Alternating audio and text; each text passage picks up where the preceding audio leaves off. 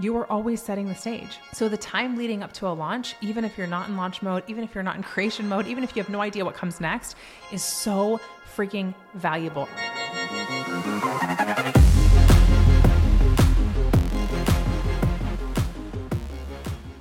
Hello, hello, hello, and welcome back to the Shamelessly Ambitious podcast. This is episode 102.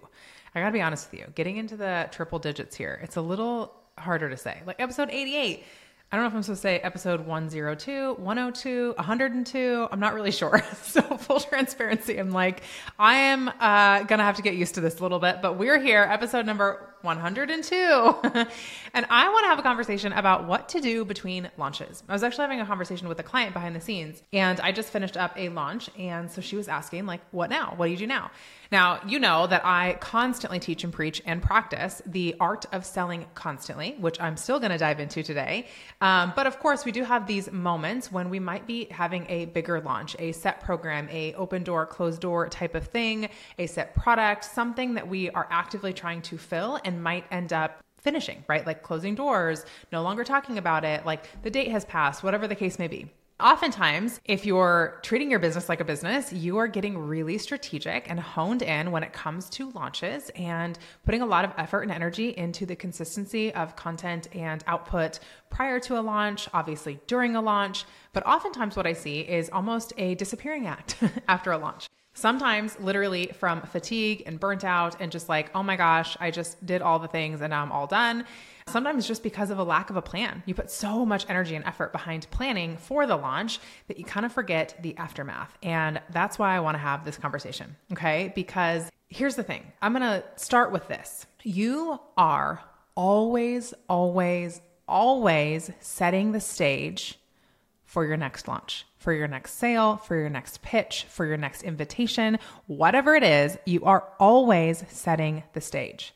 Meaning, it is important that you have strategy and planning and consistency, that being the most important word, when it comes to how you show up. And so when this client asked me, What do you do between launches? I thought, What a brilliant conversation to be had. So, what do I do between launches? Well, first and foremost, I do have a consistent content plan. No, it's not like the perfect, it's not exactly what I'd want it to be right now, if I'm being fully honest with you, fully transparent. However, you will consistently see me posting multiple times a week, specifically referring to my podcast. You would also receive three emails a week in or outside of a launch, period, end of story, and you have for years. You would also find me on Pinterest, on YouTube Shorts. You would obviously get the podcast twice a week. You're getting a new podcast. So there is a consistency that I have created as a non negotiable inside of my business. And the reason why I do this one, obviously setting the stage, always setting the stage. But two is because I want to constantly be building that know, like, and trust factor that is required for somebody to say yes and to invest in you. There are people in my world who have come out of nowhere who have binged a bunch of my content and then shown up in my DMs and wanted to pay me in full. Okay. Those are those those type of buyers that are just like ready and rearing to go. I'm actually that kind of person to be honest. I'll be watching somebody I could I could actively be hunting for somebody because I'm looking for something and then pay for them or watching somebody and then all of a sudden I get the nudge of like now it's time to pay for them. They don't have to sell me. They don't have to talk to me about anything. I've already made the decision. That's just who I am. Okay. I just know exactly what I want and why I want it. And it's great. Okay.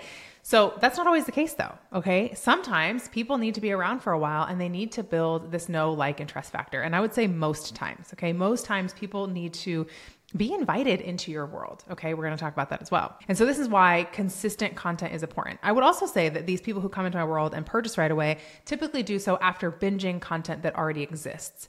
It wouldn't exist if I kept taking a ton of breaks from creation. End of story. Like, we have to be business owners. We have to choose to be business owners. Okay. And actually, I feel like I want to come back on for an additional podcast about that fact exactly. Like additional episode of being a business and treating your business like a business. I definitely am. Next episode it's coming in hot okay? It's coming in hot. Okay sorry for the interruption but i've got something super super juicy for you.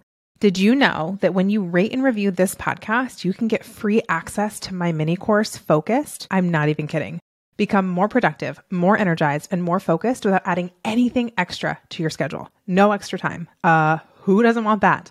All you have to do is screenshot your review and send it to me at Ash McDonald on Instagram, and I'll give you the link. It is as easy as that.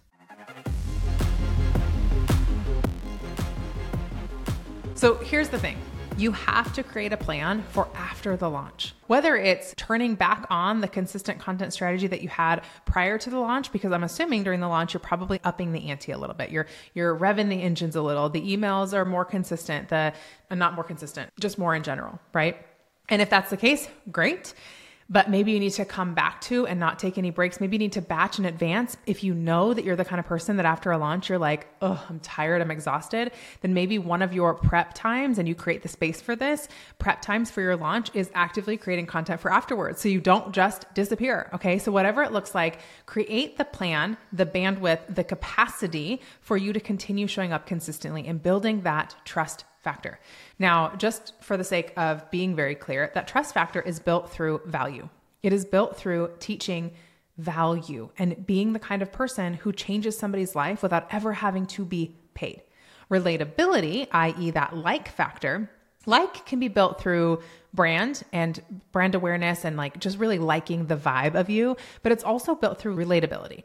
Relatability meaning that people feel that, you know, that nudge of like that me too, or I totally get it, or I've so been there, or I just really feel this with you. You know, we want to do that. And sometimes that does require some vulnerability, some honesty, some sharing of who you truly are. This is where I might push to say, if you're like, oh, I don't want to, then maybe you need to think about a different path. like, if I'm being really honest, when I meet people who are like, I just don't want to be on social media. I don't want to be anything. Then maybe you build a franchise. Maybe you do like a brick and mortar where you hire other people. Like, probably not like the personal brand piece, right? So if you're somebody who's doing these live launches where you have a personal brand, it's going to require some of that relatability, that ability to show up and show your essence and show who you are. And obviously, I work primarily with people who are coaches, with people who are mentors, with people who are in the space of wanting to build businesses this way. Okay.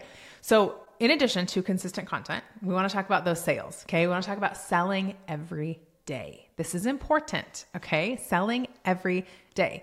Now, you might be saying, well, Ash, I don't have anything to sell. Like maybe you don't. You know, I have stuff to sell at all times. And I definitely encourage people to move in that direction. You want to have variable offerings from all different price points that allow people to come into your world at all different walks of life and kind of make their own journey and path inside of it. This is our like offer suite, right? So this is really important, but maybe that's not viable for you right now. What is still very viable for anybody is to be creating free masterclasses, freebies in general. So I have programs that are free that you take and you get access to three podcast episodes or you enroll and you get one video. So simpler freebies that still allow somebody to get mass amount of value, but on a deeper level. They're getting to know me on a deeper level. They're getting something tangible. It's just a, a different experience. But moreover, what you're creating are micro commitments.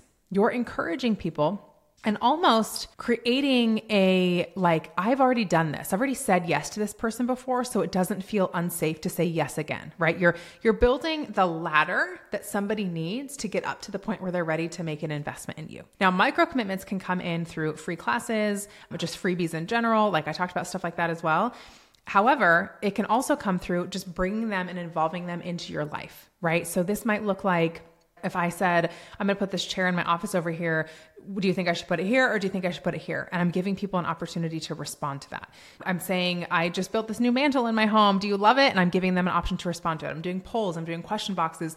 These are also little itty bitty micro commitments where somebody is actively engaging with us. And I personally don't think they should all be business related because you will come off as though you are trying to sell them as opposed to come off as I'm just trying to connect with you.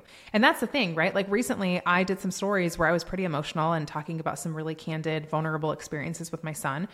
And I had so many people respond. And of course, I'm not selling here. It, it, was completely genuine, but it made me think, like, oh my gosh, look how many people felt touched by this. And now I'm able to cultivate these relationships, no matter what they turn into. I feel really grateful that my courage, honestly, in sharing something that felt really vulnerable and crying on, on camera, which I'm not saying you have to cry by any stretch of the imagination, but I did. And I not only got to feel seen, because a lot of moms could relate, but I also got to connect with people on a different level. I got to create that relatability factor. Okay. And the micro commitment, because here they are actively engaging with me, choosing to spend time out of their day to go further than just witnessing and watching my stories. Okay. And then finally, I like to focus on collaboration and things of the visibility nature. Okay. So whether that's getting onto summits or pitching myself for podcasts or, you know, doing an IG live collaboration with somebody or, you know, whatever the case may be, collaborating with people to get into a position to build relationship with, to build that like, known trust factor with people outside of my own audience. So I want to be consistent in my own audience so that my people there are being nurtured and anybody who comes in is being nurtured as well.